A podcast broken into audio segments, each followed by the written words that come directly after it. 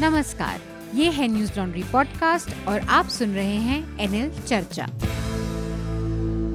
नमस्कार मैं हूँ अतुल चौरसिया। आपका खर्चा आपकी चर्चा हफ़्ता दर हफ़्ता। हमारे साथ तीन मेहमान हैं इस हफ़्ते। आ, मैं इन तीनों मेहमानों का आपसे परिचय करा दूँ। तीनों लोग तीन जगह से आ, हमारे साथ जुड़े हुए हैं। जैसा कि आप लोगों को पता ही है सोशल डिस्टेंसिंग और लॉकडाउन के चलते ऐसा किया जा रहा है लंबे समय से आ, चर्चा पॉडकास्ट में। तो हमारे साथ स्मिता शर्मा है। स्मिता स्वागत है। आपने स्मिता को पहले भी सुना है चर्चा में। बहुत शुक्रिया Atul. Back again thank you और इसके साथ ही हमारे साथ मेघनाथ भी इस हफ़्ते जुड़े हैं। मेघनाथ स्वागत है। पिछले हफ़्ते आपने कुछ अचानक से कुछ वजह ऐसी आई तो आपने चर्चा को छोड़ दिया था? जी नमस्ते Atul sir. Apologies last week मैं आ नहीं पाया। मेरा इंटरनेट भी डाउन हो गया था और मुझे आ, मेरे वाइफ को हॉस्पिटल भी लेके जाना था। ओके तो, तो इस, दो दो रीजन थे। तो अब वो ठीक है? मैं वापस आ गया वाइफ ठीक है अब? हाँ हाँ बिल्कुल। ओके। मतलब वो थोड़ा सा। और साथ में हमारे साथ शार्दुल भी हैं। शार्दुल का त्यान। शार्दुल आपका भी स्वागत है चर्चा में। नमस्कार। जल्दी जल्दी मैं जो महत्वपूर्ण जो घटनाक्रम इस हफ़्ते के थे उसके बारे में आप लोगों को एक बार जानकारी दे दूँ और फिर हम अपनी चर्चा को शुरू करेंगे। एक तो जो 20 लाख करोड़ का पैकेज स्पेशल पैकेज केंद्र सरकार ने घोषित किया है उसके पाँचवें चरण में निर्मला सीतारमन ने बहुत सारी जो चीज़ें थी उनकी घोषणा कर दी है और अब इसका पूरा आंकड़ा हमारे सामने है कि पाँच किस तरह से कि, कितने किस मद में कितने पैसे और वो सरकार खर्च करेगी इससे निपटने के लिए। इसके अलावा एक बड़ा मुद्दा उत्तर प्रदेश की सरकार और कांग्रेस पार्टी के बीच में उठ खड़ा हुआ विवाद के तौर पर जब कांग्रेस पार्टी ने एक हज़ार बसें उपलब्ध करवाने की पेशकश की क्योंकि उत्तर प्रदेश की सरकार ने बहुत सारे ऐसे मज़दूर थे जो बॉर्डर पे अटके हुए थे, दिल्ली, गाज़ियाबाद के, दिल्ली, नोएडा के और साथ में झांसी मध्य प्रदेश और उत्तर प्रदेश के बॉर्डर पे जो अटके हुए लोग थे, उनको, उनके घरों तक पहुँचाने की पेशकश की, क्योंकि उत्तर प्रदेश का जो प्रशासन था पुलिस प्रशासन वो उन्हें उत्तर प्रदेश में एंट्री नहीं करने दे रहा था। तो इस पर काफ़ी विवाद हुआ और इसके अलावा एक खबर आई है बिहार से, जिसमें पता चला है कि वहाँ पर जो रैंडम सैंपलिंग बाहर से आए लोगों की सरकार ने करवाई थी, उसमें 200 लोग कोरोना पॉजिटिव पाए गए हैं। ये एक चिंता का विषय है, क्योंकि अभी तक ये माना जा रहा था कि दूर दराज के गाँव में शायद कोरोना के पीड़ित या पॉजिटिव लोग नहीं पहुँचे हैं, पर अब ये एक एक नया खतरा पैदा हो रहा है। इसके अलावा एक बड़ी समस्या हुई है जो बड़ी संख्या में पलायन मजदूरों का हो रहा है पूरे देश में सड़कों पर। उसमें उसकी वजह से सड़कों पर सड़क दुर्घटनाओं में बड़ी बढ़ोतरी हुई है। पिछले कुछ दिनों के दौरान जो सड़क दुर्घटनाएँ हुई हैं उसके अलग अलग आंकड़े हमारे सामने एक एक एक आंकड़े के मुताबिक एक रिपोर्ट के मुताबिक अब तक करीब 120 से ज़्यादा लोगों की सड़कों पर जान जा चुकी है। वो लोग जो कि पैदल या किसी अन्य साधन से अपने घरों को वापस लौट रहे थे। तो ये एक, एक, एक छोटा सा इंटरप्शन हाँ हाँ। सर पलायन का मतलब माइग्रेशन uh, होता है या भागना होता है? पलायन मतलब माइग्रेशन माइग्रेशन नहीं कह सकते उसको। आ, मतलब हाँ? वो प्रवासी इनको ज़्यादा कहना ठीक रहेगा। अच्छा हाँ ठीक है। डिस्प्लेसमेंट हाँ। डिस्प्लेसमेंट यस हाँ, ठीक है। सॉरी सॉरी इंटरप्ट किया। हाँ जी। और इसके अलावा पश्चिम बंगाल में अम्फन जो साइक्लोन आया है ये एक बड़ा दुर्घटना हुई है इसी बीच में। तो हम कोशिश करेंगे कि इसके भी कुछ पहलुओं को समझें जानें। और इसके अलावा एक नई चीज़ हुई है, नया घटनाक्रम हुआ है नेपाल, जो कि हमारा पड़ोसी है और बहुत ही करीबी रिश्ते हैं। सांस्कृतिक रिश्ते और दोनों देशों के, बाकी राजनीतिक रिश्तों की भी बात करें तो बहुत नज़दीकी हैं। उसके बावजूद एक नया विवाद दोनों देशों के बीच में खड़ा हो गया, क्योंकि नेपाल ने एक अपना नया मैप जारी किया है और उसमें तीन इलाके हैं लिपुलेख, कालापानी और लिम्पियांधुरा तो ये तीन इलाकों को अब उसने अपने मैप में दिखाया है, आधिकारिक मैप में नेपाल की सरकार ने, जिसको लेकर भारत और नेपाल के बीच में एक असहज स्थिति पैदा हुई है। तो हम अपनी बातचीत को, चर्चा को आगे बढ़ाते हैं और इस बीच में कुछ और चीज़ें जो हमारे नज़र में आएँगी उन पर भी चर्चा करेंगे। इसके अलावा जो रवांडा जेनोसाइड का मुख्य सस्पेक्ट था कबूगा नाम था उसको पेरिस से गिरफ़्तार किया गया और करीब 26-27 साल के बाद ये गिरफ्तारी हुई है और उनके ऊपर पाँच मिलियन यूएस डॉलर का आ, का इनाम था और इतने दिनों बाद उनकी गिरफ्तारी हुई है। तो इस पहलू को भी समझेंगे कि क्या क्यों महत्वपूर्ण है उसकी गिरफ्तारी। आ, सबसे पहले मेरे ख्याल से हम बातचीत का, की शुरुआत करते हैं जो उत्तर प्रदेश में घटनाक्रम हुआ। और, बसों को लेकर एक बड़ी स्थिति बार बार देखने को मिल रही है कि लोग पलायन कर रहे हैं। ये स्थिति देखने में आई कि पैदल जा रहे हैं लोग मज़दूरों पे और उसके बाद भी सरकारों ने अलग अलग तरह का रवैया अपनाया। पहले ट्रेनें बंद की, फिर स्पेशल ट्रेनें चलाई, फिर बसें। तो बसों को चलाए देने में ही क्या दिक्कत है? अगर इतने सारे ट्रांसपोर्ट सिस्टम मतलब ऑपरेट कर रहे हैं तो उसमें सारी बसों को चला के और एक बार में इन लोगों के पहुँचाने की कोई फुल प्रूफ व्यवस्था करने में क्या दिक्कत है? स्मिता? अतुल, देखिए, इस मामले को मैं दो तरीके से देखती हूँ, क्योंकि एक बतौर जर्नलिस्ट तो हम लोग लगातार जर्नलिज्म को फ़र्स्ट ड्राफ्ट ऑफ़ हिस्ट्री कहते हैं, और हम इस पर रिपोर्ट भी कर रहे हैं। मैं नोएडा में रहती हूँ और मैंने इस खबर पर रिपोर्टिंग भी की है और हम लोग कुछ पत्रकारों के साथ मिलकर जो है अपनी हम कुछ रिलीफ एक्टिविटीज़ भी करते हैं हम्म। जिसमें हम दरअसल इन प्रवासी मजदूरों को डे वन से जब ये लॉकडाउन के बाद से जब ये स्थिति बननी शुरू हुई तो हम लोग एक्सप्रेस वे पर जाते थे लोगों से हम कोशिश करते थे कि उनको कुछ मील्स दे सके और उनकी स्टोरीज भी हम रिपोर्ट कर रहे थे मुझे लगता है पहला तो देखिए लॉकडाउन को लेकर जितनी भी मेरिट हो और ये चर्चाएँ आपकी ऑलरेडी हो भी चुकी होंगी you know at the cost at the risk of repeating जो शुरुआती जो पहला अनाउंसमेंट हुआ सडन अनाउंसमेंट हुआ अगर उसके पहले माइग्रेंट्स इशू को फैक्टर इन किया जाता और मेरी कुछ दिनों पहले एक शख्स से बात हो रही थी जो प्रधानमंत्री के जो सरकार के नेशनल सिक्योरिटी एडवाइजरी बोर्ड के सदस्य हैं हम्म। और वो उनका कहना था कि दरअसल इस लॉकडाउन के पहले जब उन लोगों की आपस में बातचीत हो रही थी तो somewhere there was a sense of denial कि इस बात को कोई नहीं मानना चाह रहा था कि ये एक स्थिति पनपेगी जब आप रातों रात लोगों की आप रोज़गार पर ताले जड़ देंगे तो। तो एक तो उसी वक्त अगर इसको लेकर सोचा जाता और उतनी सडन ड्रामेटिक अनाउंसमेंट की जगह आप एक हफ़्ते का विंडो दे देते ताकि सारे स्टेट्स वगैरह तय कर लेते कि भाई माइग्रेंट्स को आना है नहीं आना है या जिन राज्यों में है वहीं पर उनके रुकने के लिए किसी तरीके से सब हाथ मिलाकर आप आ, उसको आप अरेंजमेंट्स कर ले तो मुझे लगता है कि बहुत हद तक इसमें काफ़ी सारी ऐसी चीज़ें थी जो अवॉइडेबल थी। और जो अगर आप हार्ट और माइंड दोनों के साथ अपनी नीतियों पर विचार कर रहे होते तो शायद इस पर आप समझदारी से जो है और ज़्यादा कदम उठा सकते थे। हम्म, दूसरी बात देखिए अब भी जिस तरीके से मैं माइग्रेंट्स को देख रही हूँ हम रोज जाते हैं अब और जो तस्वीरें आ रही हैं दिल को तोड़ने वाली तस्वीरें हैं कोई बच्चा एक ट्रॉली वाले सूटकेस पर सोता हुआ जा रहा है उसके माँ बाप उस ट्रॉली को घसीट रहे हैं। तो कुछ वो एस्पिरेशनल फैमिलीज़ भी हैं जो दिहाड़ी मजदूर ज़रूर हो लेकिन थोड़ी सी अच्छी जो है शहर में आके कमाने लगे थे और इसीलिए शायद वो ट्रोली वाला एक सूटकेस अफोर्ड कर पा रहे थे।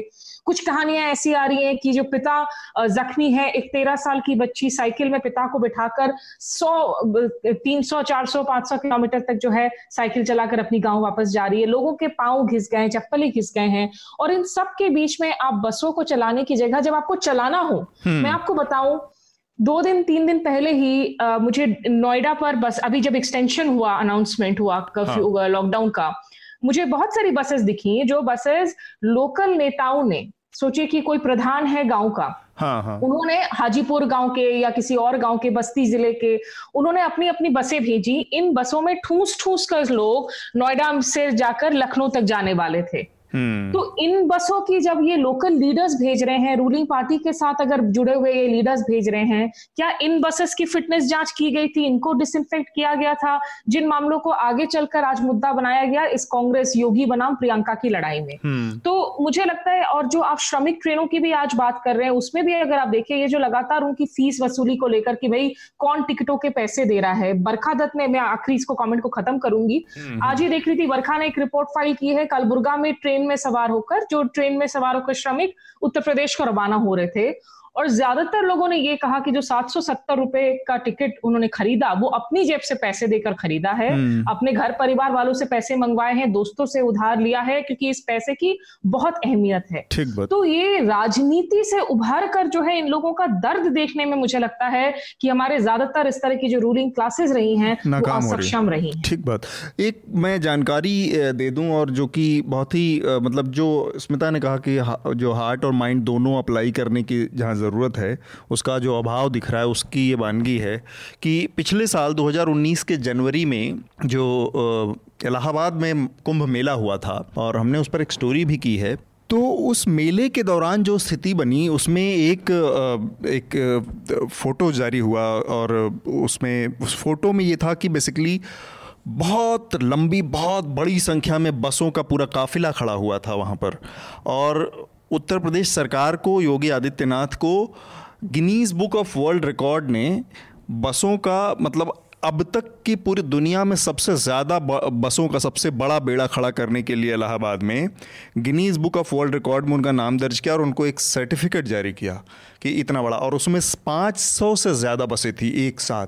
अब यहाँ पर समझ में नहीं आता कि अगर मेले के लिए इतनी सारी बसें खड़ी की जा सकती हैं सबको लाने ले जाने के लिए तो उन मज़दूरों के लिए बसें लगाने में सरकार को क्या दिक्कत है? जबकि ये बात अब तय हो चुकी है कि उनको पहुँचाना ही है उनके घरों तक, चाहे जिस भी तरीके से।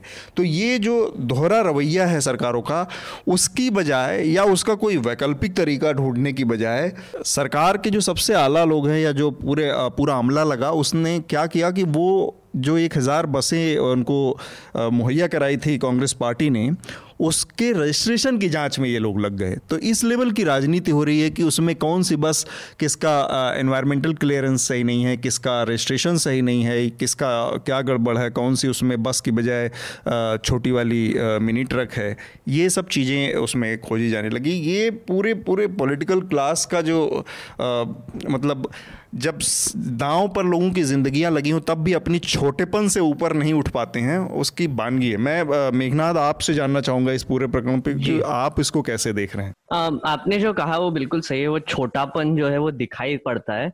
क्योंकि अगर आप ये केस में देखोगे हिंदू में एक बहुत डिटेल्ड रिपोर्ट था इस पे कि एग्जैक्टली exactly हुआ क्या था।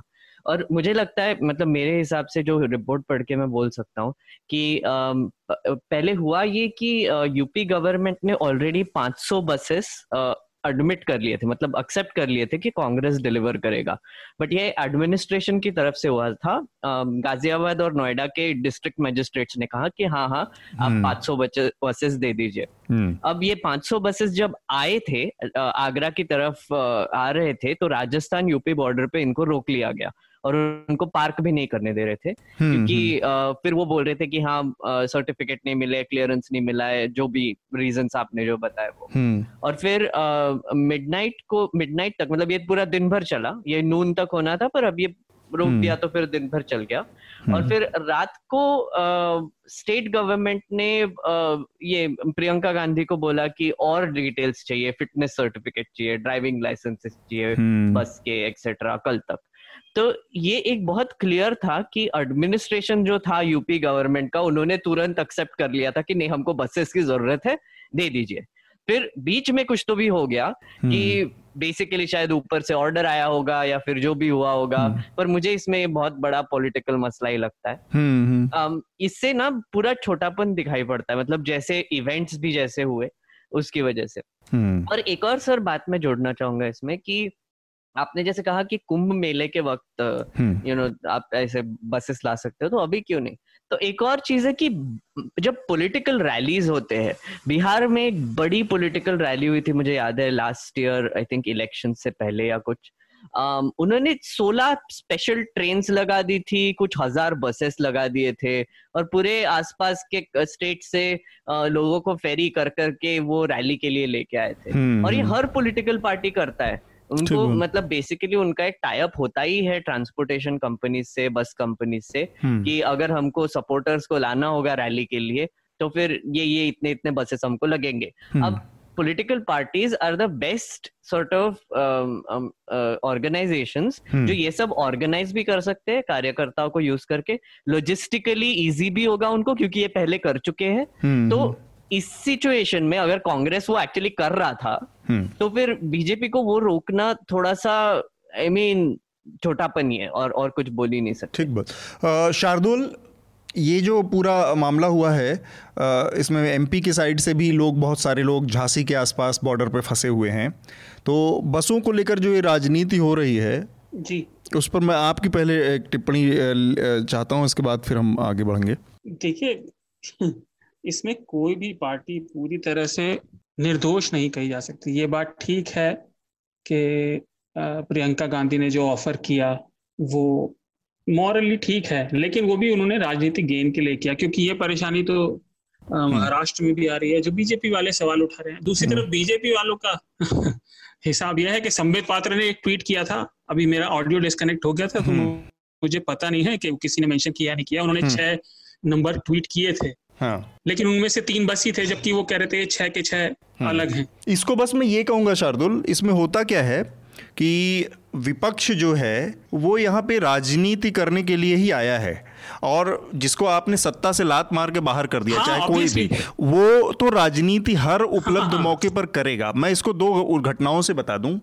केदारनाथ की आपदा हुई तो नरेंद्र मोदी की पीआर मशीनरी ने आंकड़ा जारी कर दिया कि सात दिन के अंदर में करीब दस हज़ार से ज़्यादा लोगों को निकालने का उन्होंने कुछ एक आंकड़ा जारी कर दिया। बाद में वो सब फर्जी निकला वो अलग बात है लेकिन ये सब करते हैं। बॉम्बे का अटैक इतना सीरियस अटैक था ट्वेंटी सिक्स इलेवन जी जी। उसके दूसरे दिन नरेंद्र मोदी खुद बॉम्बे पहुँच गए थे वहाँ पर और किस अथॉरिटी से उनका केंद्रीय नेतृत्व तो वहाँ नहीं पहुँचा था लेकिन किस अथॉरिटी से वहाँ पहुंचकर वो कंपनसेशन की घोषणा कर रहे थे। तो प्रियंका गांधी के कदम में मुझे ऐसा कोई आ, मतलब ऐसा है ऐसी चीज़ नहीं लगती कि उन्होंने कोई जाके जो एक, एक कहते हैं ना कि फिशिंग इन ट्रबल वाटर ऐसा कुछ नहीं है। उन्होंने ऐसा नहीं किया मैं ये हम्म। नहीं कह रहा मतलब उनका काम ही है राजनीति में राजनीति में वो आए हैं तो राजनीति ही तो करेंगे।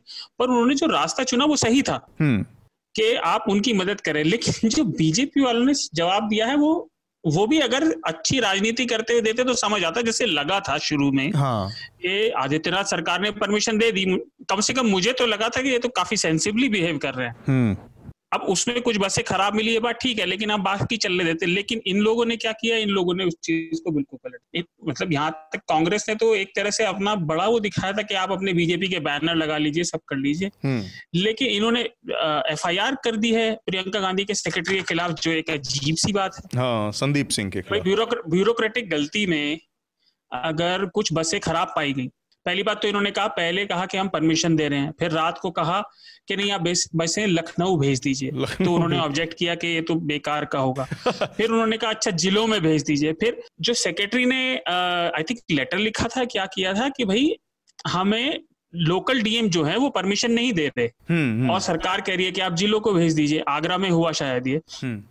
तो मैंने देखा था नव भारत को बयान दे रहे थे ये राजस्थान के जो स्वास्थ्य मंत्री हैं कि ये तो मतलब हम कोर्ट में जाएँगे और ये तो आपराधिक मामला है कि ऐसे कैसे वो एफआईआर कर रहे हैं और लोकल डीएम मना कर रहे हैं ये तो सरासर लापरवाही है और ये आपराधिक गतिविधि है। हम्म। तो दोनों ही पार्टियाँ लगी हुई है राजनीति करना तो उनका काम है पर किस तरीके से कौन कर रहा है ये? ये और मैं आश्चर्यचकित हूँ कि हाँ। कांग्रेस ने ज़्यादा अपनी कहीं ज़्यादा बुद्धिमानी दिखाई और बीजेपी वाले इधर उधर के बजाय जीवीएल नरसिम्हा राव कह रहे हैं कि उन्हें माफ़ी मांगनी चाहिए। किस बात की माफ़ी भाई? स्मिता कुछ कह रही हैं। अतुल मैं ये कहना चाह रही थी कि देखिए हम अगर बहुत ज़्यादा इसमें टेक्निकलिटीज में ना जाए कि भाई 16 मई को प्रियंका ट्विटर पे डालती हैं चिट्ठी जो उन्होंने योगी हाँ। आदित्यनाथ को लिखी थी। 18 मई को योगी आदित्यनाथ नेटवर्क 18 को दिए इंटरव्यू में कहते हैं कि भाई तीन दिन पहले से हम उनसे लिस्ट मांग रहे हैं। आप इन तकनीकी बातों को भूल जाए जो अंतिम पोजिशन तक क्या है? अब बीजेपी Right. कह रही है कि भाई आपने एक हज़ार उनचास बसों का आपने हमें लिस्ट दिया जिसमें से सिर्फ़ अठारह सौ अस्सी बसें ठीक है। आठ सौ अस्सी बसें ठीक है माफ़ चाहिए हाँ। पर तो ये 880 बसें भी क्या कम है?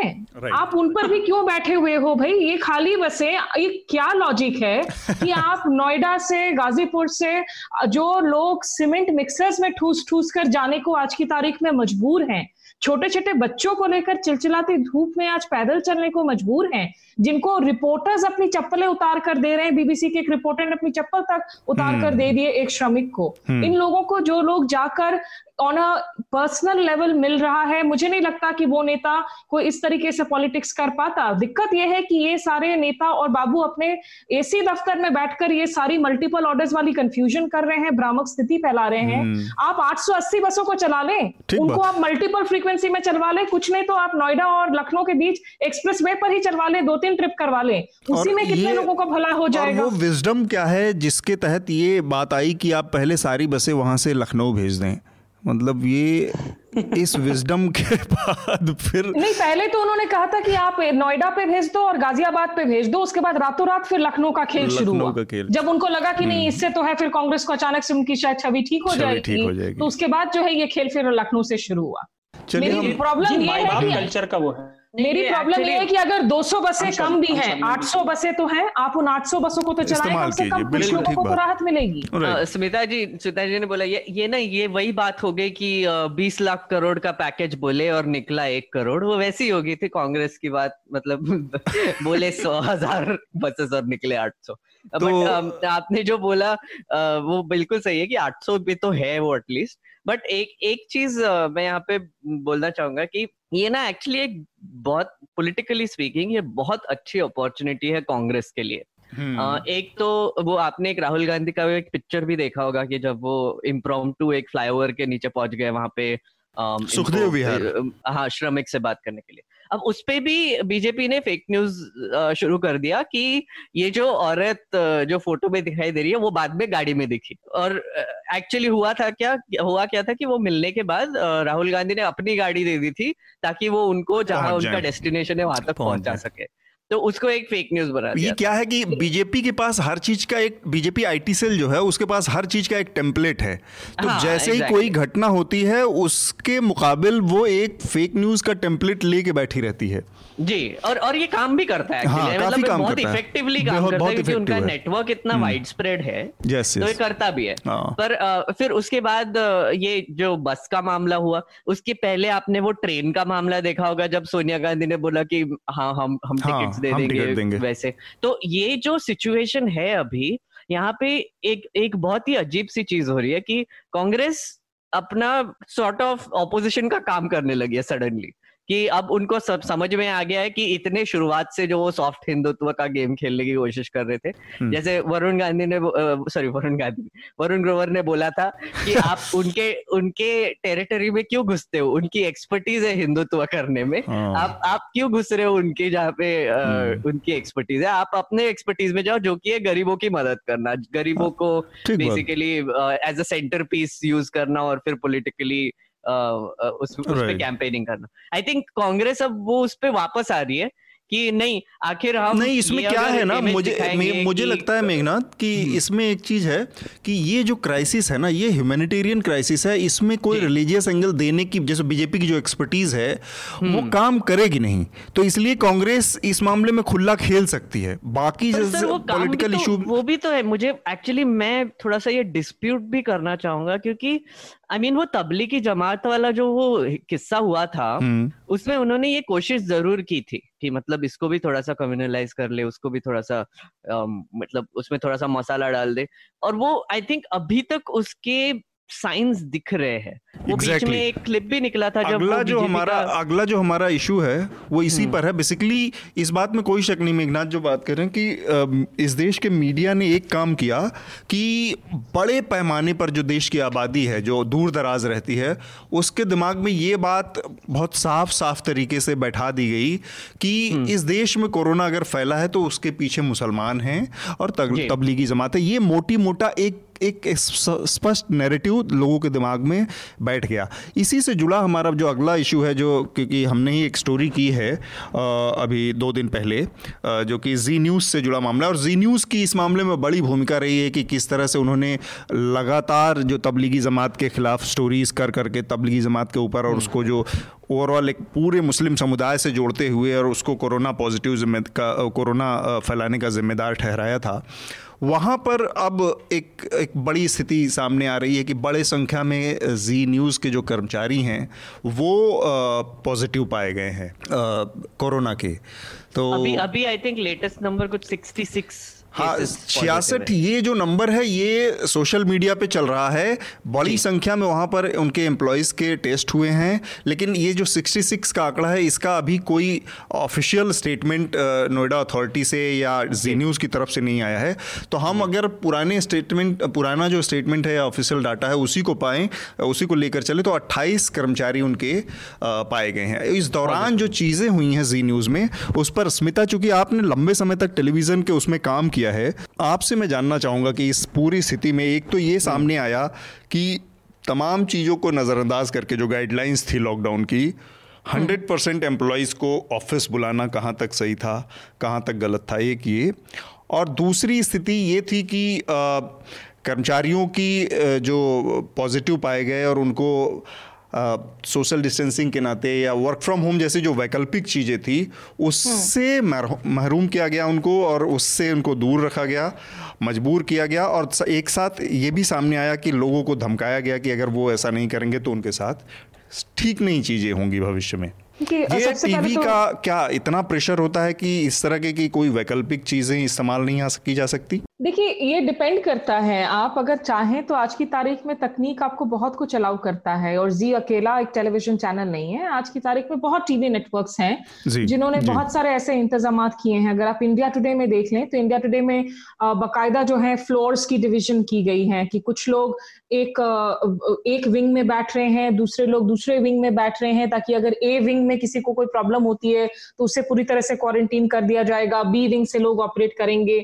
मुझे बताया गया था कि जो न्यूज़ 18 के बिल्डिंग्स हैं उसमें भी उसी तरह की डिवीज़न की गई थी क्योंकि उनके दो आमने सामने बिल्डिंग है फ़िल्म सिटी के अंदर में एक तरफ़ जहाँ आज की तारीख में उनका पहले वो आईबीएन सेवन का पुराना बिल्डिंग हुआ करता था लेकिन अब उसमें हाँ. दूसरे कुछ डिविजन बैठते हैं तो वहाँ पे भी इस तरह से डिविजन कर दी गई थी कि अगर आपके एक स्टूडियो सेटअप एक बिल्डिंग में है दूसरा स्टूडियो सेटअप दूसरी बिल्डिंग में है ताकि आप फॉल बैक के लिए इस्तेमाल कर सकें स्विच कर सकें और स्ट्रेंथ जो है मिनिमाइज कर दी गई थी आ, कुछ डेस्क के लोग होते हैं जिनका आना बेहद ज़रूरी हो जाता है क्योंकि आप इंटरनल सॉफ्टवेयर पे काम कर रहे होते हैं जो आप घर से एक्सेस नहीं कर सकते हैं हम्म। जैसे जो लोग रन डाउन बना रहे हैं कि एक बुलेटिन अगर ऑन एयर जा रहा है एंकर हो सकता है अपने कमरे में बैठकर जो है बुलेटिन को रोल आउट कर ले लेकिन उस बुलेटिन को रोल करवाने के लिए कुछ लोगों का वहाँ प्रोडक्शन कंट्रोल रूम में होना ज़रूरी है हाँ। डेस्क पर होना ज़रूरी है लेकिन ऐसा नहीं है कि आपको बिल्कुल सौ फ़ीसदी ही स्ट्रेंथ चाहिए हम्म। इसमें जो है मानवीय पहलू लीगल पहलू ये सारी चीज़ें ज़रूरी हो जाती हैं और जो मुझे सबसे अटपटा लगा था कि जिस तरीके से अपने बचाव में सुधीर चौधरी ने जो बयान दिए ट्विटर पर हम्म। एक तरीके से ये कहने की कोशिश की कि चूँकि ये कर्मचारी खुद ऑफ़िस आना चाह रहे थे इनकी शहादत को मैं सलाम करता हूँ। मतलब ये तो बेवकूफ़ी है। बेवकूफ़ी वाली बात है ये। क्योंकि आप अगर तो ये लोग सही में अपने से आना चाह रहे थे एज ए लीडर ये आपकी ज़िम्मेदारी बनती थी कि आप उनको स्ट्रिक्टली कहें कि ये गवर्नमेंट नॉर्म्स है प्रोटोकॉल्स है हेल्थ प्रोटोकॉल्स है आप अभी नहीं आ सकते हैं ऑफ़िस क्योंकि आपके आने से अब ये खतरा बन जाएगा। आप जो छियासठ का ज़िक्र कर रहे हैं नंबर जो आंकड़ा चल रहा है सोशल मीडिया पर अगर ये सही में 28 से छियासठ हो गया है तो ये अपने आप में जी आज एक कोरोना वायरस का क्लस्टर हो चुका है right. और मैं उम्मीद यही करूँगी दुआ यही करूँगी कि सारे के सारे हमारे जो मीडिया के साथी हो वो जल्द से जल्द रिकवर हो इनमें से काफ़ी सारे शायद हो सकता है छोटे बच्चे होंगे जिन्होंने अभी अभी अपनी करियर की शुरुआत की होगी काफ़ी सारे हो सकता है ऐसे एक्सपीरियंस लोग जो डेस्क पर आते हो और उनके परिवार भी होंगे जो टीवी पर नहीं देखा जो बहुत कम सैलरीज में काम करते हैं हम्म, हम्म। उनके परिवार भी होंगे माँ बाप होंगे ज़्यादा उम्र वाले लोग होंगे जो बहुत प्रोन हैं और उनके साथ भी उनका रिस्क बढ़ गया है। और ये कहना मतलब ये बेसिक चीज़ है कि एक आदमी अगर करियर हो गया तो उसके लिए आइसोलेशन ही एकमात्र उपाय है। चाहे वो क्वारंटीन अपने अपने लेवल पे हो हॉस्पिटलाइज होके हो कहीं पे भी। उसको इस तरह से शहादत और उसमें का रंग देना कि वो कोरोना वॉरियर्स हैं ये वो मतलब स्टुपिडिटी की सबसे हाई लेवल पे जाके इस तरह की बातें होती हैं कि आप बुलाएँगे अपने ये जानते हुए कि सामने वाला करियर है और जिस चीज़ को छुएगा वो चीज़ इन्फेक्टेड हो जाएगी। इसके बावजूद आप उसकी अपनी इस तर्क का बचाव कर क्रिमिनल नेग्लिजेंस है। Yes. कनिका कपूर का जब मामला हुआ एक्ट्रेस का मामला हुआ मीडिया के लोगों ने आखिर उनको रिप ऑफ़ किया था कि हम्म, आप इतना हम्म। गैर जिम्मेदाराना रवैया कैसे निभा सकती हैं? आप लंदन से आए आपने पार्टी किया। तो उसमें तो ये कहा जा रहा था कि उस वक्त फिर भी उसको शायद इग्नोरेंस की बात की जा रही थी हम्म। ये तो अगर जानबूझकर आप अपने एम्प्लॉयज़ को और जो खबरें आ रही हैं कि कहा गया कि एक मई से चाहे जैसी भी हालात हो आप ऑफ़िस में आ जाए अगर इन बातों में सच्चाई है तो ये तो क्रिमिनल नेग्लिजेंस क्योंकि आप आप ये स्टोरी मैंने ही की है और यहाँ पर हाँ। तो मैं इस चीज़ को तो यहाँ पर कम से कम वो पुष्टि उसकी कर ही सकता हूँ कि उन्होंने एक मई को ये ऑर्डर जारी किया जी। और अतुल सर ने आई थिंक वो स्टोरी में भी लिखा है कि उन्होंने कोई स्पीच भी दिया था कि अगर फीवर हो कफ हो कोई फ़र्क नहीं पड़ता ये अठारह ये अठारह मई की बात है। जब जब ये रिपोर्ट आ गई कि 28 लोग पॉजिटिव पाए गए हैं तब इसके बाद एक पूरे न्यूज़ रूम की मीटिंग की गई जिसमें लीडर के नाते मोराल बूस्ट करने सबको और सबको संबोधित करना एक बहुत ज़रूरी चीज़ होती है। लेकिन उस दौरान आप कह क्या रहे हैं आपके शब्द एक एक तौले हुए होने चाहिए वज़न करके होने चाहिए। आप कुछ भी अनाप शनाप नहीं बोल सकते। वहाँ पर इस तरह से कहना कि आ, मैं कल से ये नहीं सुनना चाहता कि आ, किसी को बुखार है या कोई आ, आ नहीं सकता और किसी को खांसी आ रही है। मतलब चीज़ें तो ठीक हो जाएँगी बुखार आपका चार छः बाद में लेकिन बाकी चीज़ें फिर यहाँ कभी नहीं ठीक होंगी। तो इस तरह की धमकियाँ टॉप पोजिशन पर बैठा एक लीडर जो पूरा ऑर्गेनाइजेशन रन कर रहा है उस वो कैसे दे सकता है? जब लोगों की ज़िंदगी पे खतरा बना हुआ है। अतुल मैं इसमें ना सिर्फ़ एक ब्रॉडर व्यू अगर मैं ला सकूँ क्योंकि मैंने सत्रह साल में से पंद्रह साल जो है टेलीविज़न अलग अलग स्टेशन में गुजारे हैं। और जमकर रिपोर्टिंग भी की है एंकरिंग भी की है। अब मुझे लगता है ये इंडियन टीवी चैनल्स के साथ एक बहुत बड़ी दिक्कत है आज की तारीख में कि। जो point of view of investment है ऑफ़ द एम्प्लॉयर या आपके टॉप एडिटर्स का हम्म। बहुत गिने चुने ऐसे स्टेशन हैं जो इस तरह से एक ह्यूमेन अप्रोच लेते हैं। आज की तारीख में न्यूज़ रूम्स में सबसे ज़्यादा शोषण हो रहा है। इतनी जॉब ले की जो हम बातें कर रहे हैं दूसरी इंडस्ट्री में आप देखिए न्यूज़ रूम्स में किस तरह से धड़ल्ले से लोगों को घर से उनको जॉब से निकाला जा रहा है फरलोज हो रहे हैं। जो यंग रिपोर्टर्स होते हैं आप उनको युद्ध कवर करने के लिए भेज देते हैं कॉन्फ्लिक्ट कवर करने के लिए भेज देते हैं लेकिन किसी तरह से कोई इन्वेस्टमेंट नहीं होती है उनकी ट्रेनिंग में। आप पीपीई किट्स नहीं दे रहे हैं अपने रिपोर्टर्स को। ज़्यादातर रिपोर्टर्स की टेस्टिंग तक नहीं करवाई जा रही थी जब अब डिफरेंट स्टेट गवर्नमेंट से क्योंकि महाराष्ट्र में बहुत सारे ऐसे केसेस आए चेन्नई में ऐसे केसेस आए जहाँ पत्रकार पॉजिटिव पाए गए हैं। तो ये एक जो लार्जर नेग्लिजेंस का इशू है मुझे लगता है उस पर भी हम लोगों को जो है ध्यान देना होगा कि एक शख्स निश्चित रूप से इस वक्त विवादों के घेरे में है और उस पर सवाल तो बिल्कुल होना चाहिए क्योंकि वो अपने आप में एक बहुत बड़ा नाम है इंडस्ट्री का। लेकिन साथ ही साथ जो दूसरे मसले हैं न्यूज़ रूम्स में जिसमें लोग उन मसलों को नहीं उठाते हैं मुझे लगता है कि उसको लेकर भी जो है चर्चाएँ होना बहुत ज़रूरी है। मेघनाथ जी एक एक एक्चुअली इम्पोर्टेंट चीज़ जो इसमें बोलना चाहूँगा ज़्यादा नहीं बोलना है। इसका जो रिएक्शन था वो मैंने देखा मतलब जो रात को उन्होंने जो शो किया था उसी दिन जैसे आपने आप हम न्यूज़ लॉन्ड्री ने जो स्टोरी की थी वो एक्चुअली काफ़ी वायरल गया वो रिपोर्ट सर आपका वो हिंदी का। um, और उसके बाद आई थिंक क्रिटिसिज्म भी बढ़ गया था कि जी न्यूज़ ने ऐसे निग्लिजेंस कैसे कर सकते हैं और फिर वो कंपनी ने बेसिकली क्या क्या मेजर्स उठाए थे जैसे सैनिटाइजेशन के etcetera I think Atul sir आप वो भी उसके बारे में भी आपने बात करना चाहिए उसके बारे में किसके तो सॉरी मैं मिस कर गया आवाज़ थोड़ा सा ब्रेक हो गई क्या सॉरी नहीं मैं बोल रहा था कि वो जो जी न्यूज़ ने जो सैनिटाइजेशन के जो मेजर्स अडॉप्ट किए थे शिफ्ट सिस्टम हम्म। जो नहीं किया था हम्म। उसके बारे में भी लोग क्रिटिसाइज करना शुरू कर दिए थे हम्म। तो उस रात को वो जी वॉरियर्स का जो उन्होंने जो नाटक चलाया था मैं उसको और कुछ नहीं बोलूँगा हम्म, हम्म। उसमें कुछ लोगों को लेके आए थे वो जो यंग हाँ. लोग थे मास्क पहने हुए उनके वीडियोस दिखा रहे थे कि कंपनी ने मुझे मदद किया कंपनी ने पूरा ये किया और आधे से ज़्यादा टाइम उन्होंने ये बोलने में लगाया कि हाँ ट्विटर पे एक कैंपेन चल रहा है टुकड़े टुकड़े गैंग का जो हमको क्रिटिसाइज कर रहे हैं क्योंकि वो हमें शट डाउन करना चाहते हैं।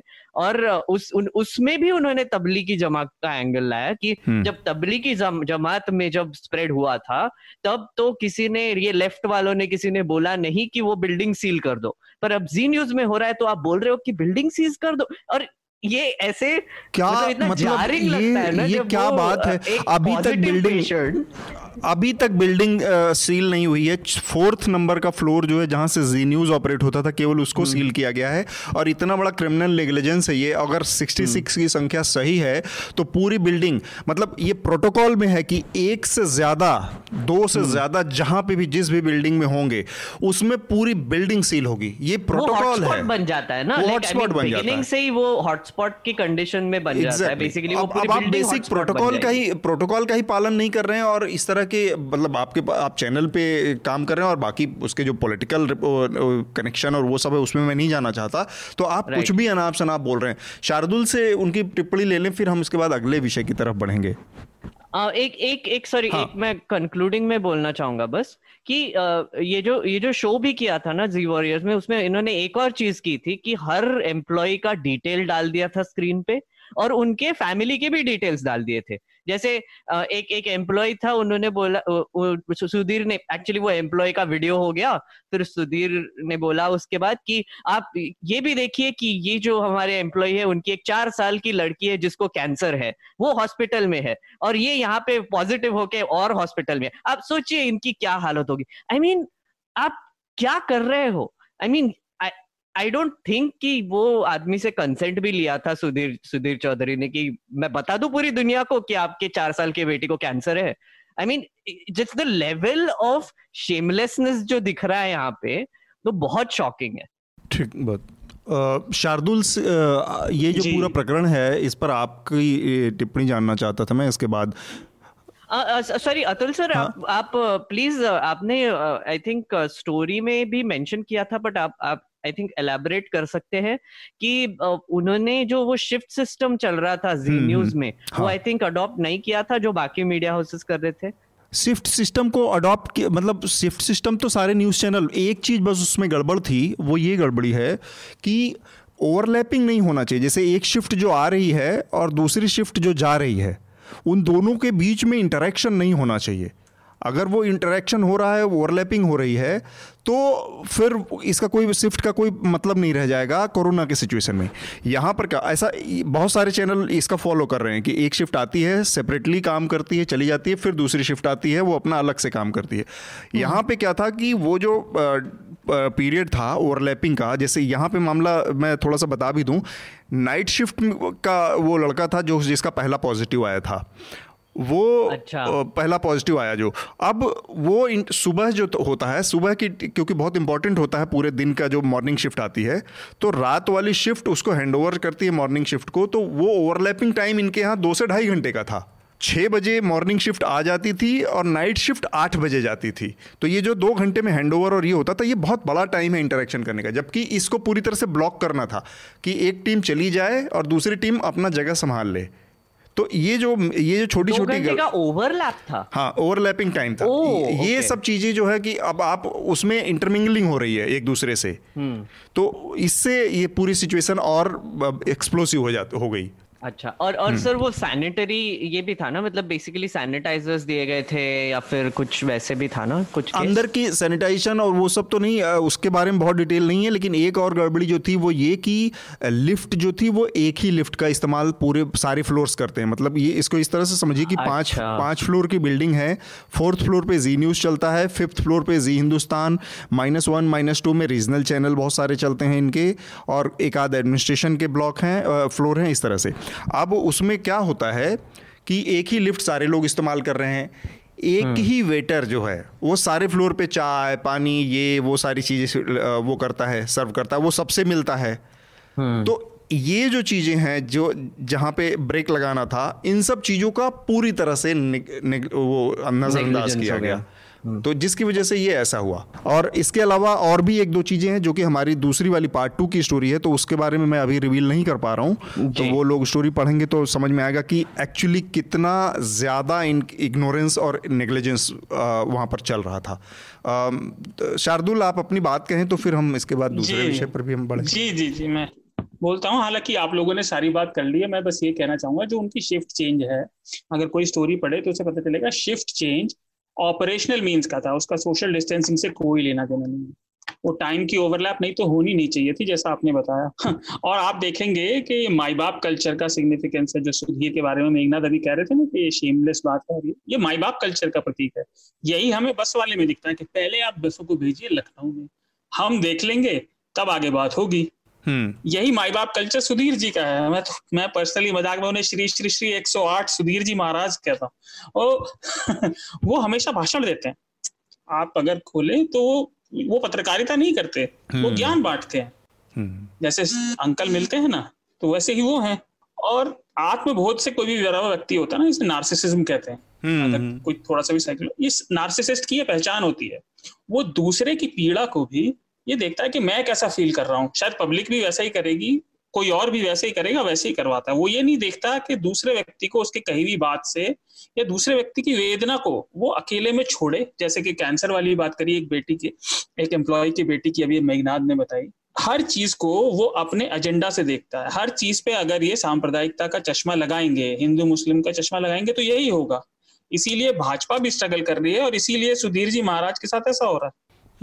वो अंततः जिस चीज़ को बुराई कर रहे थे मरकज की जो हमारी स्टोरी का टाइटल भी है हिंदी वाली का है ना? हम्म, हम्म। उस उस कांग्रेगेशन की जिसकी वो बुराई कर रहे थे उन्होंने डेलिबरेटली कांग्रेगेट कर दिया। उन्होंने अपने यहाँ कोरोना का ज़बरदस्ती मरकज बनवा दिया। अपने अहंकार और आत्मबोध से। घिर कर ठीक बात। और बहुत सारी चीज़ें हैं मतलब ये एक एक तो बहुत ही दुखद भी स्थिति है कि कर, काम करने वाले बहुत सारे पत्रकार इस तरह से एक एक एक, आद, एक आदमी की लापरवाही से इस तरह के एक संकट की स्थिति में फंस गए हैं।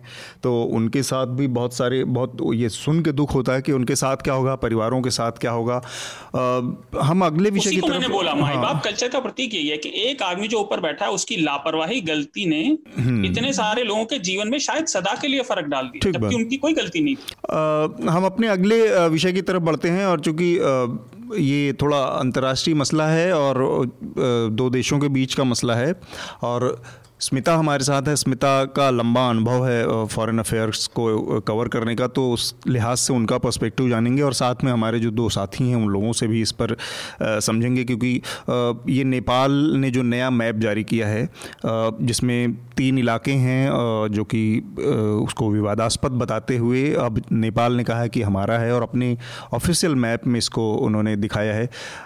ये कितनी बड़ी बात है दोनों देशों के रिश्ते के लिहाज से, स्मिता? इस वक्त जो जिस तरह से भाषा का इस्तेमाल हो रहा अतुल और जो टेंशन देखने को मिल रहा है उसे आप इग्नोर नहीं कर सकते हैं क्योंकि दोनों तरफ़ ही जो हम्म। है ये हो रहा है कि नेशनलिज्म का कार्ड खेला जा रहा है आ, मसले की शुरुआत दरअसल पिछले साल हुई थी जब अगस्त में 370 धारा को खत्म किया गया तो जो जम्मू कश्मीर का पुनर्गठन हुआ लद्दाख का दो यूनियन टेरिटरीज में उनको बांटा गया उसके बाद भारत ने नवंबर में अपने नए पॉलिटिकल मैप्स जारी किए गए थे जिसमें काला पानी को उनके मैप्स के क्षेत्र में दिखाया गया था हम्म। तो काला पानी से लगे हुए इस जो इलाके में लिपुलेक और लिम्पियो धारा ये जो तीन इलाके हैं इनको लेकर अब उन्होंने अपनी सुगौली ट्रीटी का अठारह सौ सदी वाले सुगौली ट्रीटी का वास्ता देते हुए नेपाल ने हम्म। क्योंकि तब से पिछले साल नवंबर से ही जो है वहाँ कुछ स्ट्रीट प्रदर्शन भी होने लगे थे और वहाँ पर चूँकि ये जो कम्युनिस्ट सरकार है केपीओडी की वो भी आपको याद हो कि जब चुनाव जीत कर आए नेपाल में हाल में तो उन, उन वो भी एक तरीके से पॉलिटिकल रेटरिक पर जो है चुनाव जीत कर आए थे हम्म, हम्म।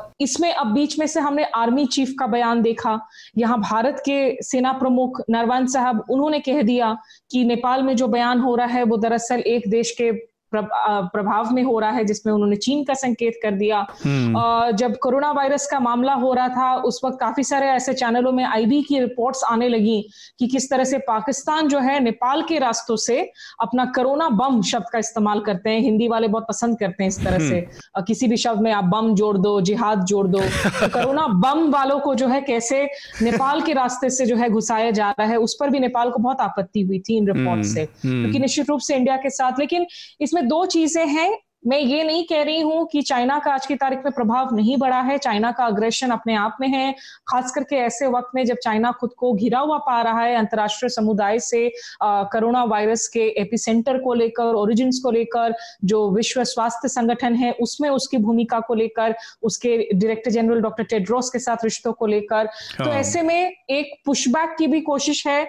लेकिन नेपाल के अंदरूनी मामलों में चाइना का दखल तो ज़रूर बढ़ा है लेकिन सिर्फ़ हम्म। ये कह देना कि चीन कार्ड की वजह से रिश्ते बिगड़ रहे हैं ये एक लेजीनेस होगा और हम्म। नई दिल्ली और काठमांडू के बीच में जो लगातार एक अप्स एंड डाउन की स्थिति बनी हुई थी हम्म। खास करके 2015 के ब्लॉकेट के बाद जो उसकी यादें भी रह रहकर जो है लोगों की ताज़ा हो जाती हैं तो हम्म। मुझे लगता है कि इसमें अभी हालाँकि ऐसे नहीं है कि दोनों देश के विदेश सचिव तुरंत बैठकर जो है बात को सुलझाने वाले हैं लेकिन एक भारत की तरफ़ से हमेशा से कहीं ना कहीं एक डिनाइल मोड रहा है इन बाउंड्री इश्यूज़ को लेकर कि ठीक है इनको अगर 98 परसेंट जो बॉर्डर डिस्प्यूट्स हैं भारत और नेपाल के बीच में अतुल हम्म। वो दरअसल सेटल्ड है हम्म, तो जो अनसेटल्ड हम्म। है वो सिर्फ़ और सिर्फ़ दो फ़ीसदी है लेकिन इस दो फ़ीसदी को लेकर मुझे लगता है कि एक आप इनका डिलिनेशन मैकेनिज्म की मीटिंग जल्द करना ज़रूरी है क्योंकि ये रिश्ता अपने आप में बहुत अहम है और इस तरह के बयानों को केपी ओली के जो जो टेंशन को और बढ़ाएगा और वो गलती नहीं कर रहे हैं इस तरह से इतना पब्लिकली इस तरह से एस्केलेट करके टेंशन को लेकिन ये नई दिल्ली इसे इग्नोर ना करे तो बेहतर होगा। हम्म, बिल्कुल शार्दुल और मेघनाथ मैं आप लोगों से इस टकराव के जो मतलब बहुत ही स्पेसिफिक पक्ष को ना जा, जानने जानते हुए अगर दोनों देशों के संबंधों और मौजूदा स्थितियों के लिहाज से देखें तो उसको आप कैसे, जैसे मैंने इसको जैसे समझा और मीडिया के लिहाज से अगर जो देखा तो मैं इतना निराशा होती है मुझे कि जो हमारा खासकर टेलीविज़न मीडिया चीज़ों को इतना सतही, सतहीकरण करता है कि कल मैं देख रहा था और इन्हीं जिनका अभी हमने थोड़ी देर पहले ज़िक्र किया सुधीर चौधरी और जी न्यूज़ का, वहाँ पर इस प्रकरण को उस स्तर पे ले जाकर दिखाया गया कि दोनों देशों की सैन्य क्षमता क्या क्या है। मतलब हम्म। मतलब हम कंपैरिजन दिखाया जा रहा है। इस लेवल पे जाके एक्सट्रीम पॉइंट ऑफ़ व्यू पे ले जाके दोनों देश में कि हमारे पास साढ़े चौदह लाख सैनिक हैं उनके पास पंचानवे हज़ार सैनिक हैं हमारे पास इतने लड़ाकू जहाज़ हैं इतने मिसाइल हैं इतने उनके पास क्या है? हम तो दो मिनट में मटिया मीट कर देंगे ये वो। इतना इतना मतलब बेहुदा टाइप अगर कहें कि हर चीज़ को बिना समझे, बिना आप किसी के पास कोई एक्सपर्ट नहीं है जो आके चीज़ों को समझा सके, बता सके, लोगों को सही इन्फॉर्मेशन दे सके और सीधे रेटोरिक के उसमें चले जाते हैं आप कि दोनों देशों, मालूम हो रहा है कि ऐसा लग रहा है कि अब पाकिस्तान छोड़ के और नेपाल और इंडिया के बीच में कोई वॉर होगा। जी, और एक एक आई थिंक जैसे स्मिता जी ने समझाया, वो वैसे आई थिंक मैंने अभी तक कल से जब से ये कंट्रोवर्सी शुरू हुई, तब से मैंने इतना अच्छा एक्सप्लेनेशन सुना नहीं। थैंक यू स्मिता जी उसके लिए।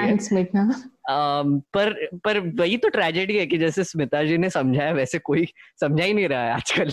वैसे कोई कोशिश भी नहीं कर रहा है राइट लेकिन right. उसने उसमें पढ़ने की ज़रूरत है उसमें थोड़ा सा विकिपीडिया भी पढ़ लोगे तो आपको ये मतलब थोड़ा सा तो कुछ आप बोल बैकग्राउंड तो पता चले कुछ तो uh, इतिहास जानो दोनों देशों के बीच में हाँ। क्या है संबंध कहाँ टकराव क्यों हुआ? लाइक लाइक स्मिता जी ने जैसे बोला कि 1800 से ये बात शुरू होती है ट्रीटी से शुरू होती है और फिर ये। तो ये सब न्यूआंसेस और डिटेल्स अगर हमको न्यूज़ चैनल बोलना शुरू कर दे तो मतलब ऑडियंसेस तो देखना ही बंद कर देगी आजकल ऐसा ही बेसिक है कि ऑडियंसेस हम्म। तो बेवकूफ़ है उनको तो बस रेटोरिक और कॉन्फ्लिक्ट चाहिए हम्म। तो एक एक चीज़ बहुत इंटरेस्टिंग हुई है यहाँ पे कि एक एक आई थिंक स्मिता जी भी आई थिंक ये आंसर कर सकती है कि नेपाल को हमने जैसे अभी तक जो हमारा जो एक नज़रिए से देखा था कि हाँ हमारी हमारी एक एक्सटेंडेड पार्ट ऑफ़ इंडिया है और फिर हम्म। हमारे ही जैसे लोग हैं और फिर बहुत फ्रेंडली नेशन है एक्सेट्रा बट पिछले कुछ सालों में आई थिंक जब से वो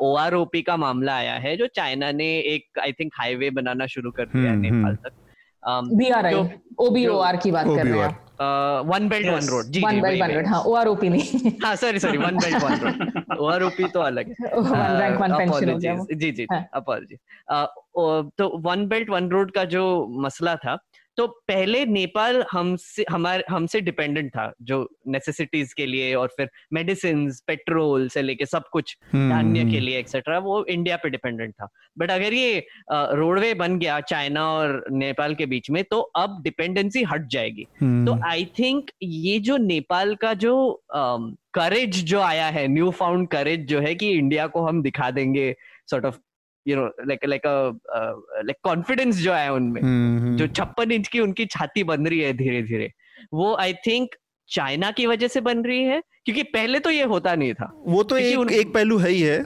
और मतलब दोनों और, दो देशों के लैंग्वेज में भी दिखाई दे रहा है राइट लाइक आई मीन मैंने मेरे मेमोरी में या फिर मेरे जितना भी पढ़ा है मैंने थोड़ा बहुत उसमें ऐसे नहीं देखा कि चाइना और इंडिया में झगड़ा हो गया। Sorry hmm. चाइना और इंडिया में तो झगड़ा होता है। नेपाल और इंडिया में झगड़ा हो गया। ऐसे, ऐसे मैंने शायद ही कभी पढ़ा है एक्चुअली हम्म। तो बेसिकली लेकिन दो देशों के बीच के रिश्ते ऐसे ही संतुलित होते हैं कि आप हर देश अपने हित के लिए अपनी ज़्यादा से ज़्यादा चीज़ों को मनवाने या एडवांटेज लेने की स्थिति में अपने को पोजीशन करता है।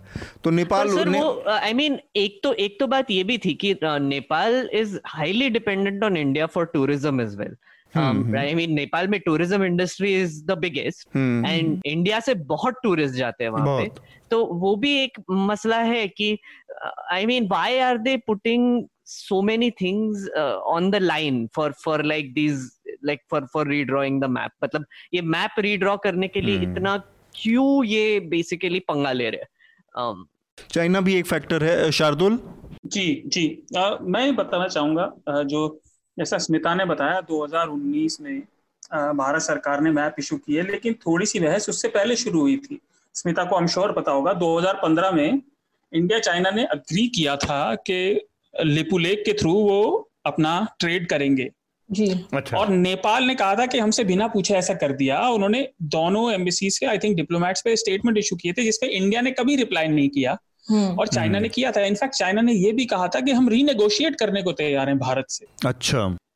लेकिन भारत ने हमेशा जाके वैसे बाकी सारी चीज़ों में होता है जी हो जाएगा काम धीरे धीरे भारत ने कभी रिप्लाई किया नहीं और फिर 2019 में अपने मैप रिलीज़ कर दिए। हम्म। और ये बढ़ती चली गई चीज़ें। तो लापरवाह रवैया भी है मतलब एक। हाँ हाँ ढीला उन्होंने रखा। और अब जो नेपाल ने मैप रिलीज़ किया है उसमें उन्होंने लिम्पाधुरा के 335 किलोमीटर एरिया को अपने टेरिटरी में दिखाया। सुगौली ट्रीटी का ज़िक्र कर ही दिया स्मिता ने। 1816 में हुई थी। ब्रिटिश इंडिया से हुई थी ये बात ध्यान रखनी चाहिए। तो कई बार इंडिया उन चीज़ों को डिस्प्यूट करता रहता है। हम्म। अच्छा फिर 8 मई को राजनाथ सिंह जी ने कैलाश मानसरोवर का बढ़ाया तो इससे बात बढ़ी गई है। ऊपर से हमारे सेना चीफ ने अभी कुछ दिन पहले ही स्टेटमेंट दिया वो काफ़ी ऑब्जेक्शनेबल था। नेपाल ने उस पर ऑब्जेक्शन उठाए। और जो लिपुलेख है वो मैं श्रोताओं के लिए बता दूँ वो काला पानी से थोड़ा और वेस्टर्न साइड पर है। पिथौरागढ़ ज़िले में आता है हमारे उत्तराखंड हम्म। के। और नेपाल उसे धारचूला में गिनता है। तो ये भले ही बहुत ही अच्छे मित्रवत देश हैं और बहुत एक दूसरे का सम्मान करते हैं और नेपाल लैंड लॉक्ड है। मेघनाथ की बात ठीक है वो, वो काफ़ी हद तक भारत पे निर्भर है बहुत सी चीज़ों के लिए। लेकिन आपको याद होगा कि भूकंप के समय हमारे चैनल्स के बिहेवियर की वजह से आपको याद होगा कितना ज़्यादा हमले हुए थे लोगों भारतीयों प्रदर्शन हुआ था। हमले हुए थे भारतीयों के ऊपर। हम हमले तो मतलब वो तो एक कल्मिनेशन था पर उसके अलावा वाइड स्प्रेड भी कितना ज़्यादा मतलब अविश्वास और गुस्सा बढ़ा था भारत के प्रति। गलती थी इन चैनलों की। हम्म।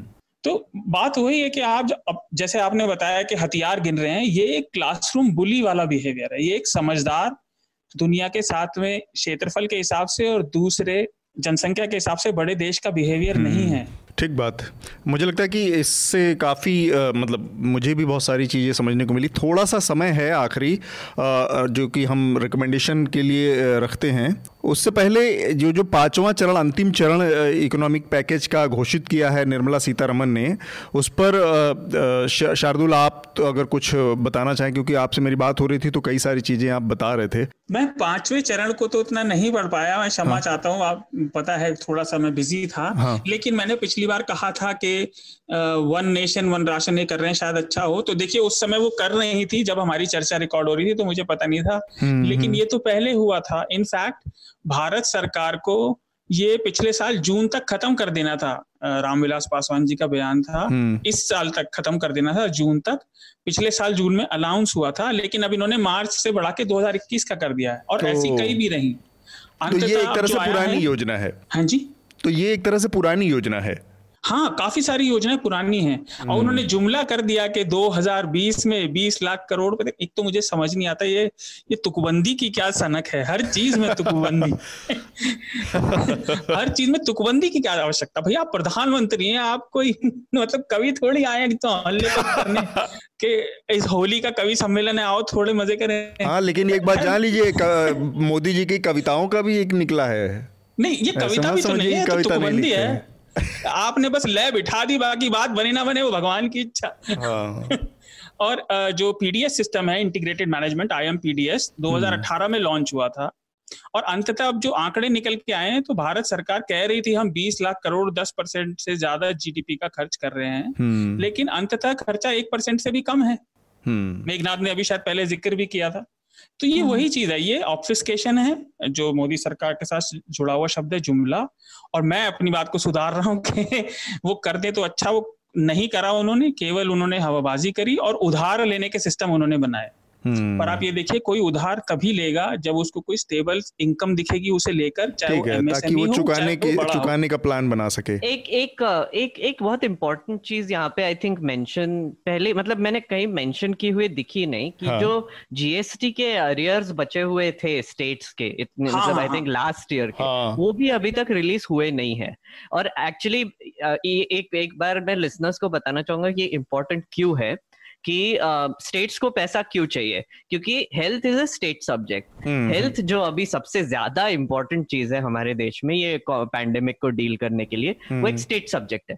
और सब सरकारों को स्टेट गवर्नमेंट्स को पैसा चाहिए ताकि वो एक तो डॉक्टर्स के ओवर टाइम पे कर सके लोगों के लिए और भी मेडिसिन का इंतज़ाम कर सके पीपी किट्स ले सके टेस्टिंग किट्स कर सके सर्वेलेंस पे खर्च कर सके। अपने एडमिनिस्ट्रेशन में जो भी लोग हैं उनको आशा वर्कर्स एक्सेट्रा उनको इंसेंटिवाइज करे। बहुत सारी चीज़ें हैं जिसपे खर्च करना है अभी। ठीक बात। और ये सब करने के लिए पैसे चाहिए। और पैसे कहाँ से आएँगे? सेंटर से आएँगे। क्योंकि जीएसटी जब से आया है तो उन्होंने स्टेट गवर्नमेंट्स को सीधा बोल दिया है कि आप लोकली अब टैक्स चार्ज नहीं कर सकते। आपको एक स्टेट जीएसटी चार्ज कर सकते हैं और एक सेंट्रल गवर्नमेंट से आपको सेंट्रल जीएसटी मिलेगा एक पोर्शन तो वो जो सेंट्रल जीएसटी के अरियर्स है वो अभी तक क्लियर हुए नहीं है। डिवोल्यूशन हम्म। के जो पैसा है जो डिवोल्यूशन मतलब हर साल जो स्टेट्स को पैसा दिया जाता है सेंट्रल गवर्नमेंट से वो भी अभी तक अटका हुआ है। तो सब स्टेट गवर्नमेंट्स एक ही मांग कर रहे हैं कि भैया हमारा पैसा रिलीज़ कर दो। फिर हम्म। बाद बाद में आप हज़ारों पैकेज अनाउंस करो हमको कोई फ़र्क नहीं पड़ता। बट लाइक एक छोटी सी चीज़ है ये बस पैसा रिलीज़ कर दो। और वो अभी तक हुआ नहीं है। और वो मिल क्या रहा है तो ये बीस करोड़ रुपए बीस लाख। करोड़ जो भी है मतलब अब पता भी नहीं कितने पैसे शार्दुल आप अपनी बात पूरी करिए हाँ। जोड़ना चाहूँगा हाँ। जरा सी बात इसको हाँ। इसके बारे में प्रश्न पूछा गया था प्रेस कॉन्फ्रेंस में निर्मला जी की आई थिंक थर्ड या फोर्थ डे पर तो उन्होंने कहा नहीं हम आ, आने वाले कुछ महीनों में आई थिंक जून तक सारे वो पैसे दे देंगे लेकिन बाद में बात ये बात निकल के आई क्योंकि ये देखिए वो हवाबाजी है ना केवल ऊपरी ऊपरी बात बता दी डिटेल्स तो देते नहीं है हम्म। तो जो सेंट्रल गवर्नमेंट की वेबसाइट पे जो अमाउंट है जो हम वापस करेंगे और जो स्टेट्स क्लेम कर रहे हैं दोनों में काफ़ी अंतर है। तो एक ये डिस्प्यूट भी है। और वो, दूसरी वो बात जो रिफंड्स की वजह से है ना शार्दुल आई थिंक नहीं नहीं नहीं स्टेट्स क्लेम कर रहे हैं कि हमारा इतना जीएसटी अभी तक वापस नहीं आया है। हाँ, हाँ, डिस्प्यूट हाँ, है। हम्म। हाँ, सारा सारी चीज़ डिस्प्यूट की वजह से डिलेड अच्छा, है। राइट, लेकिन राइट, वो वेबसाइट पे जो सेंट्रल गवर्नमेंट कह रही है हम वापस करेंगे वो उस डिस्प्यूटेड अमाउंट से कम है। अच्छा, लेकिन सेंट्रल गवर्नमेंट घोषणा ये कर रही है कि हम डिस्प्यूट खत्म कर दें। वापस तो ये ऑब्फिस्केशन फिर से है और एक बात और ये जो मेघनाथ ने बात ये सही है। और केवल यही नहीं उन्हें पुलिस वालों की और उसकी ध्यान रखने के लिए भी राज्यों को चाहिए।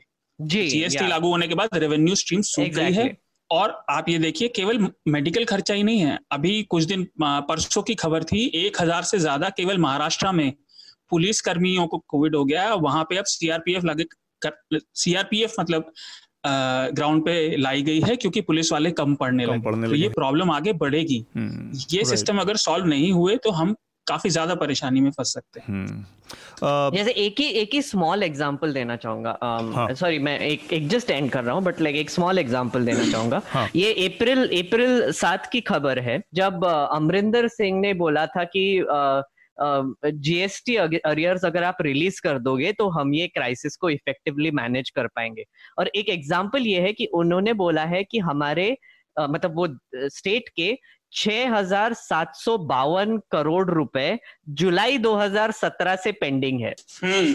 तो सेंटर के साथ। तो मतलब आप सोचिए जुलाई 2017 से पेंडिंग जो पैसा है वो अभी तक इनको मिला नहीं है। तीन साल से जब तक जीएस जब से जीएसटी आया तब से एक्चुअली um, तो ये एक बहुत ही इंपॉर्टेंट चीज़ है जो लोग हाईलाइट नहीं कर रहे हैं। और I think as as news professionals as as you know uh, experts uh, not really experts but like people जो देखते हैं ये चीज़ों को हमको भी इसके बारे में और ज़्यादा बात करनी चाहिए। हम्म। अब सो कोशिश करेंगे जो आ, ये आखिरी चरण का की घोषणा की है निर्मला सीतारमन ने इसके बारे में भी बात करेंगे आगे। आ, अभी समय का भी थोड़ा सा वो है तो हम रिकमेंडेशन ले लेते हैं सारे लोगों से और उसके बाद फिर हम अपनी आज की चर्चा को रोकेंगे। स्मिता सबसे पहले आप क्या रिकमेंड करेंगे हमारे श्रोताओं के लिए? मैं, मैं सिर्फ़ रिकमेंडेशन के पहले मुझे एक वो तस्वीर याद आ गई जो आजकल व्हाट्सएप पर चल रही है। आप लोग चूँकि निर्मला सीतारमन का ज़िक्र कर रहे थे हाँ. कि वो एक बिजली का पोल है जिसमें से बहुत सारी बिजली की तारे निकल रही हैं। और ये हम्म। कहा जा रहा है कि अगर आप समझ ले कि कौन सा तार कहाँ का कनेक्शन है तो आपको शायद जो हिसाब किताब है वो समझ में आ जाएगा। तो पेश की जा रही है। वो बिल्कुल ही जो है खिचड़ी बना हुआ है वो लैब कॉस्ट में। और देखिए हम लोग चूँकि नेपाल और चीन को लेकर बात कर रहे थे और बहुत सारे मसले हैं भारत नेपाल के बीच में एमिनेंट पर्सन ग्रुप का एक रिपोर्ट है। बाकायदा ग्रुप बनाया गया था मसलों को देखने के लिए बॉर्डर इश्यूज़ वगैरह। हाँ। वो रिपोर्ट ठंडे बिन में अभी तक ठंडे बस्ते में पड़ा हुआ है कोशियारी जी उसके चेयरमैन पर्सन है जो आज महाराष्ट्र के गवर्नर हैं जो अभी हम्म। नेपाल के राजदूत है भारत में वो भी उसके मेंबर थे वो दोनों अच्छा। फ़ोन पे बात कर रहे हैं लेकिन इस रिपोर्ट को अभी तक स्वीकार करने के लिए दो साल से ज़्यादा का वक्त हो गया प्रधानमंत्री नरेंद्र मोदी ने वक्त नहीं दिया है तो एक ऐसे है एक किताब है द कॉस्टलीस्ट पर्ल जो China struggle for India's ocean इसको बर्टिल हम्म। लिंटनर नाम के एक जर्नलिस्ट ने लिखा है और इनकी इस किताब पर आधारित करके एक बहुत अच्छा ऐसे है अमीश राज मुलमी ने लिखा है जिसका नाम है China's India ocean Himal magazine में मिलेगा दर्श आप जो आपके प्रोग्राम को सुन रहे हैं लोगों को मुझे लगता है अगर वो पढ़े तो उसमें इंडिया चाइना और नेपाल वाले ये जो समीकरण है उसको बहुत अच्छी तरीके से एक तरह छुआ गया है और पहलुओं को और एक सीरियल है जो मुझे देखना है जो मुझे लगता है कि दर्शक भी शायद देखना चाहेंगे। पाताल लोक का ज़िक्र बहुत ज़्यादा सुन रही हूँ मैं जो क्योंकि हम लोग माइग्रेशन की बात कर रहे थे तो मुझे बताया जा रहा है कि शायद वो अर्बन रूरल आइडेंटिटीज माइग्रेशन के मसलों को बहुत ही धारदार तरीके से पेश किया है इस सीरीज़ ने प्राइम पर। हम्म। जो मुझे भी देखना है तो मुझे लगता है कि आपके दर्शकों के साथ साथ मैं भी शायद देख लू उससे ठीक बात। मेघनाथ आपका रिकमेंडेशन uh, मैं, मैं एक एक्चुअली एक रिकमेंडेशन देना चाहूँगा। ये किताब है जो आई uh, थिंक मैंने पहले हफ़्ता में रिकमेंड की थी पर ये चर्चा में भी रिकमेंड करना चाहूँगा। uh, एक एक किताब है smash and grab the annexation of Sikkim hmm. ये बहुत ही बढ़िया किताब है और हम आई आई थिंक नेपाल के बारे में बात कर रहे हैं और ये आपको बहुत कॉन्टेक्स्ट भी देगा नेपाल के लाइफ के बारे में और I uh, mean I mean, जैसे लाइफस्टाइल है वहाँ पे। और ये एक्चुअली एक बहुत इंटरेस्टिंग किताब है क्योंकि uh, ये तीस साल से आई थिंक लिटिगेशन में फंसी थी फिर 2017 में रिलीज़ हुई। uh, 1984 से ये रिलीज़ रोका गया था। और आप जानते हैं कि सिक्किम 1975 में हमारी ट्वेंटी सेकेंड स्टेट बनी थी हम्म। और जैसे वो स्टेट बनी थी वो बहुत ही इंपॉर्टेंट और इंटरेस्टिंग है क्योंकि किसी ने देखा भी नहीं स्मैश एंड ग्रैब उसका टाइटल है वो बिल्कुल सही है क्योंकि उसको मार्शली कोऑप्ट किया गया था हम्म। इंदिरा गांधी ने वहाँ पे लिटरली जाके स्मैश करके उठा लिया उसको स्टेट को पूरे तो बहुत ही प्यारी किताब है बहुत ही इंटरेस्टिंग अकाउंट है कैसे हुआ वो एग्जैक्टली exactly, और क्या क्या उसके पीछे कहानियाँ थी आ, उसके बारे में। और एक सीरीज़ रेकमेंड करना चाहूँगा मैंने अभी शुरू किया है देखना। अपलोड करके एक सीरीज़ अभी अमेजोन प्राइम पे आ गया है। आ, उसमें आ, थोड़ा सा फ्यूचरिस्टिक सीरीज़ है जिसमें अगर आप मर जाओगे तो फिर आपको एक वर्चुअल एनवायरनमेंट में अपलोड कर देंगे आपके सोल को और आपके कॉन्शियसनेस को और अच्छा। आपको पूरी पूरी सुविधाएँ मिलेंगे पर आपको वहाँ पे पैसे देने पड़ेंगे। एसेंशियली कैपिटलिज्म बियॉन्ड लाइफ के बारे में सीरीज़ है वो कि कैपिटलिज्म इतना ज़्यादा बढ़ गया है कि हम्म। तो पैसा पैसा ज़िंदा रहते ही चुकाना पड़ता है। मेघनाथ हाँ? पैसा ज़िंदा रहते ही चुकाना पड़ता है या मरने के बाद पैसा देने का कोई ऑप्शन बाद भी वही तो इंटरेस्टिंग है कि आप मर जाओगे पर आपको कोई मरने नहीं देगा। आपको अभी भी पैसे देने पड़ेंगे। ऐसा वैसे ग्रीक और इजिप्शियन माइथोलॉजीज में भी होता है। मरने के बाद बाद आपको पेमेंट करनी पड़ती है। हमारे यहाँ तो मरने के बाद पेमेंट तो छोड़िए। हमारे यहाँ तो मरने के बाद दोबारा ज़िंदा करने का भी हिसाब किताब रखा हुआ है। हाँ, आप अगले जन्म में अगले जन्म में हिसाब होगा आपका। चलिए तो शार्दुल आपका रिकमेंडेशन जी मेरे आज तीन रिकमेंडेशन है। पहला है हमने जी वाली तो बात करी ली एक और हमने स्टोरी की हमारे एक रिपोर्टर बसंत ने बहुत अच्छी ऑप इंडिया के ऊपर कैसे ऑप इंडिया ने एक साधारण साधारण तो नहीं कह सकते लेकिन एक अविवादित मृत्यु को एक टीनेजर एक लड़के की कैसे सांप्रदायिक रंग दे दिया बिहार में गोपालगंज ज़िले में। हम्म। उसे ज़रूर पढ़ें। और उसको पढ़ने के बाद मुझे इतना गुस्सा आया कि मैंने एक बहुत पुरानी प्रेमचंद की कहानी जो मेरे लिए पर्सनल वैल्यू भी रखती है हम्म। वो मैंने पढ़ी। तो दूसरी रिकमेंडेशन वो है नमक का दरोगा। हम्म। और तीसरी मैं रिकमेंड करना चाहूँगा एक किताब है यूनाइटेड नेशंस ने पब्लिश की थी 2005 में ये एपिडेमिक्स और नेचुरल डिजास्टर को लेके क्योंकि अभी हम दोनों को फेस कर रहे हैं। उस किताब का नाम है know risk K N O W know risk ये पढ़े। सब बहुत ही इंटरेस्टिंग अकाउंट है वो। तो, यूनाइटेड नेशंस ने पब्लिश किया था। ओके। तो आ, मेरे दो रिकमेंडेशन थे। एक तो स्मिता ने उसको रिकमेंड कर दिया जो पाताल लोक है। और देखा नहीं है मैं आपके रिकमेंडेशन को स्वीकार करती हूँ नहीं तो दूसरा मैंने कर पा, पाताल लोक असल में पाताल लोक असल में मेरे रिकमेंड करने के पीछे एक दूसरी वजह है। और वो थोड़ा सा जो बता जब मैं कहूँगा तो थोड़ा बाकी लोगों को शायद सरप्राइजिंग लगेगा। एक नई बात नज़र आएगी उसमें इसलिए शायद। पाताल लोक असल में आप पूरी सीरीज़ देख डालेंगे और मैंने भी देखा ये और तब जाके ये बात हुई कि ऐसा हुआ कि आपको पता नहीं चलेगा कि ये स्टोरी का ये स्टोरी का राइटर कौन है। आप हैं क्या? तो नहीं वो इतनी इतना इतना भी बड़े बड़ी बात नहीं हुई। तो आ, वो एक दूसरा मामला है जो कि एक विवाद का मामला है। ये असल में स्टोरी एक किताब है the story of my assassins और ये ये किताब तरुण तेजपाल ने लिखी है जो कि जो कि हाँ तरुण तेजपाल जो कि हम मेरे एक्स एडिटर भी रहे हैं। हम्म। जी। तो वो किताब पर ये कहानी पूरी ये सीरीज़ बनी है और मज़े की बात one of my favourite books मैं मैं अब तो मैं ज़रूर देखूँगा। You must you must see because बहुत ही ज़बरदस्त बनी सीरीज़ है। मतलब उतनी बढ़िया किताब और उससे भी बढ़िया मैं कहूँगा कि सीरीज़ बनी है विजुअल में जो। उसमें दिक्कत ये है बस कि आप पूरी कहानी देख के जान नहीं पाएँगे क्योंकि लास्ट टाइम पे जो ये लोग जो प्रोड्यूसर थे और जो इससे जुड़े लोग थे उनका ये एक कंसर्न सामने निकल के आया कि आपका के ऊपर एक मामला है और ये तो हम्म। इससे इसके हम्म। छवि खराब होगी अब ये तर्क हालाँकि मेरे हिसाब से बहुत ही बेहुदा वाहियात तर्क है ये कॉपीराइट और इस तरह के जो इश्यूज़ होते हैं उसमें एक आदमी व्यक्तिगत रूप से उसकी क्या स्थिति है अच्छा इंसान बुरा इंसान ये है वो है वो उसके दूसरी चीज़ें हैं लेकिन यहाँ पर आप किसी को कोई चीज़ दिखा रहे हैं और उसको पता भी नहीं लगने दे रहे हैं क्योंकि उसकी कोई और छवि रही है तो ये मुझे तर्क समझ में नहीं आया सर ये तो, वही बात हो गई ना कि कैन यू आप एक आर्टिस्ट को अपने आ, उसके आर्ट से सेपरेट कर सकते हो yes, yes. मतलब exactly. वो आर्टिस्ट बहुत ही घटिया इंसान होगा बहुत गलत काम किए होंगे बट उनका अगर आर्ट अच्छा है तो फिर क्या आप वो सेपरेट करके देख सकते हो क्या? क्योंकि जैसे जैसे मैंने बोला कि तरुण तेजपाल की जो वो बुक है स्टोरी ऑफ़ माई असैसिन वो I I think it's one of my favourite books मेरे को अभी भी याद है वो पढ़ा मैंने जब hmm. पहली बार। आ, मुझे बहुत इतनी लेयर्ड मतलब किताब और मतलब इतनी लेयर्ड किताब और इंडियन पूरे इंडियन सोसाइटी के डिफरेंट डिफरेंट जो वो है फॉल्ट लाइन फॉल्ट लाइंस हैं एक्सीलेंट पोर्ट्रेट एब्सोल्युटली और फिर वही है ना फिर वो तरुण तेजपाल का मामला हो गया और आई मीन वो घटिया इंसान ही निकल गए या फिर जो भी है।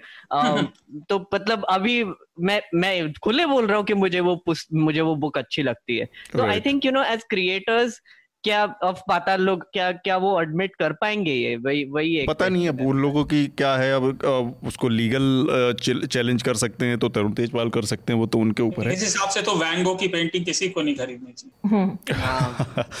तो इसके साथ ही हम अपनी आज की चर्चा को रोकेंगे। बहुत बहुत धन्यवाद स्मिता मेघनाथ और Shardul. Thank you thank you Newslaundry के सभी पॉडकास्ट ट्विटर आईटीज और दूसरे पॉडकास्ट प्लेटफॉर्म पे उपलब्ध हैं। खबरों को विज्ञापन के दबाव से आज़ाद रखें। न्यूज़ लॉन्ड्री को सब्सक्राइब करें।